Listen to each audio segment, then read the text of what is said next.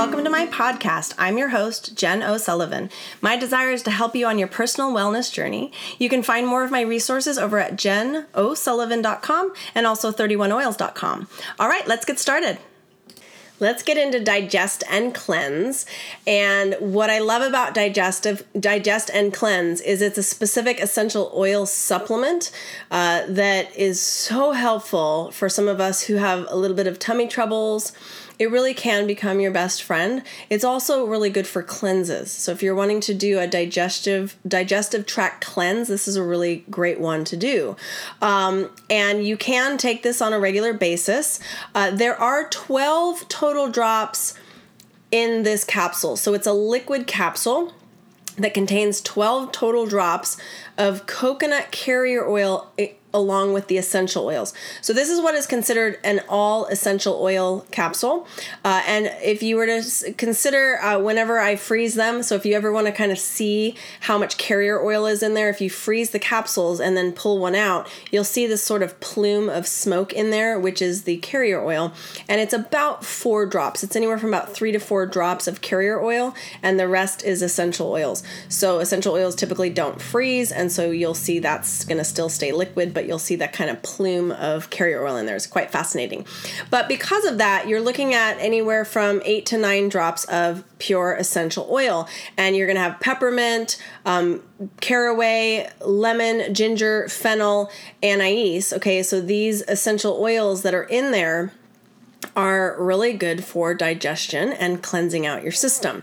So, for this reason, um, along with the fact that there's anise and fennel, I don't recommend this one for pregnancy. Okay, again, there's many other supplements that you can take, uh, but you shouldn't really be cleansing during pregnancy, and you shouldn't be on any large amount of internal use essential oils. So some of you guys might say, well, Jen, nine drops of essential oils isn't that much. It really isn't. So what the problem is is the anise and fennel, which are you're supposed to stay kind of steer clear of when you're pregnant.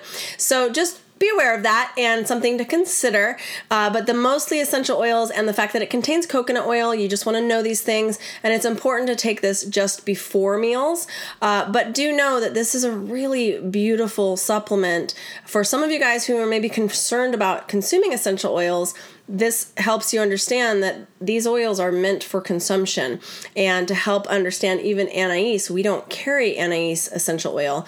But one thing that anise is really good at is improving digestion but also helping to kind of regulate your blood sugar levels helps keep them stable. So that's another potential consideration for many of you guys.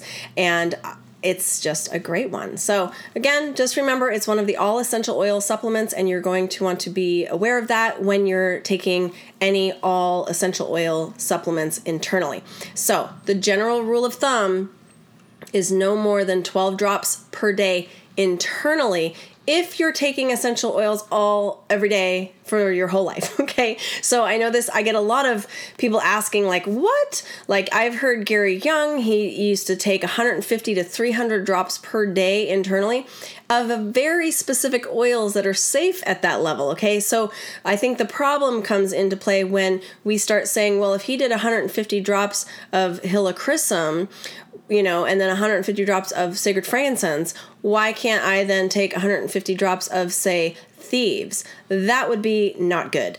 Um, your body can't handle that much of those intense oils. Uh, you're going to have some problems. And so, with this, with the peppermint, especially the anise, which is not good in high doses, we just have to, even for anybody, we have to remember keeping your your body clean doesn't mean more is more. okay, oftentimes less is more when it comes to consuming essential oils.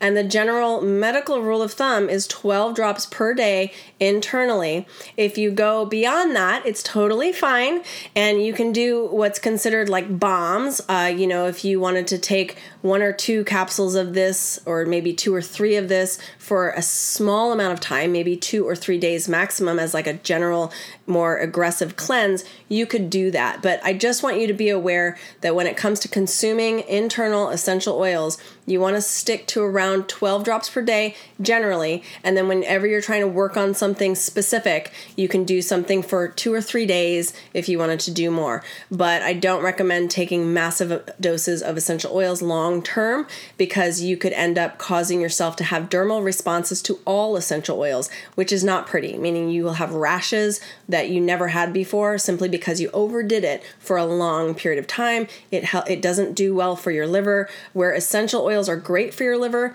when you overdose on them, your liver uh, just doesn't like it. Same thing that you can overdose on water. Okay, hope this makes sense. And try Digest and Cleanse. It's a great one. We'll see you guys soon. Bye.